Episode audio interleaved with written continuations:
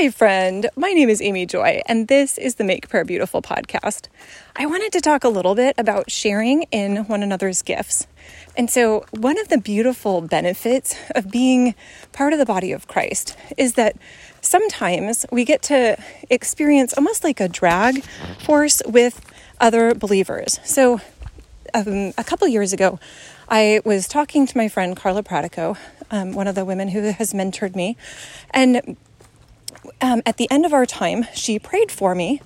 And, you know, the next morning, I went to church and I was looking around at the different people who were in the congregation, and I would just have this overwhelming sense of how much the Lord loved them to the point where I was, I started crying silently, but so hard that I could hardly catch my breath. And, and it was like the Lord gave me this incredible, deep love for these people. And I thought, oh, that's new. That's awesome.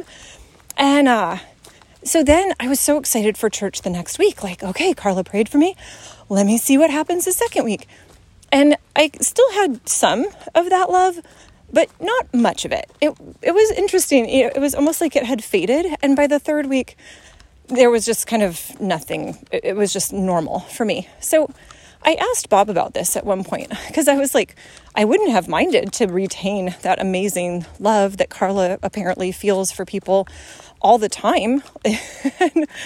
and, we had a really interesting discussion about this that I think there are some gifts that it's almost like, yeah, we get to share in the drag of somebody else's gift for a little while. I know when I visit my sister, she's very, um, she's a seer. She can see things.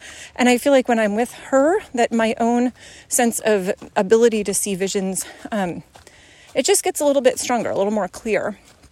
Um, but it's probably subtle enough that I'm not sure that one was not as dramatic as my time after Carla. And and so I was talking to Bob about this because I was like, wait, why why did these fade? Like was that something I should have prayed against it or what what was going on?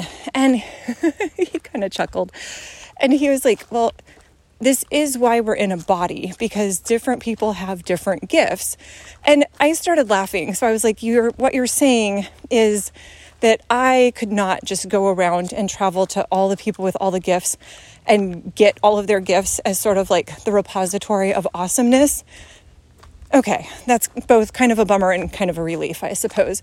And so, to me, what is amazing is that there's almost like this exploration adventure with Jesus because I also feel though like some of the things that people pray over me it's almost like they get ignited and then they stay.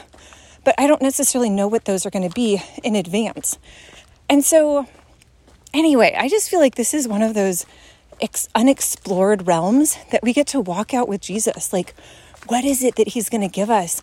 And is it going to stay long term? Like, is this a gift that we get to enjoy forever? Or is this one that we just get a little taste of it to see another facet of God's heart that this other person carries? but we don't get to hang on to it forever.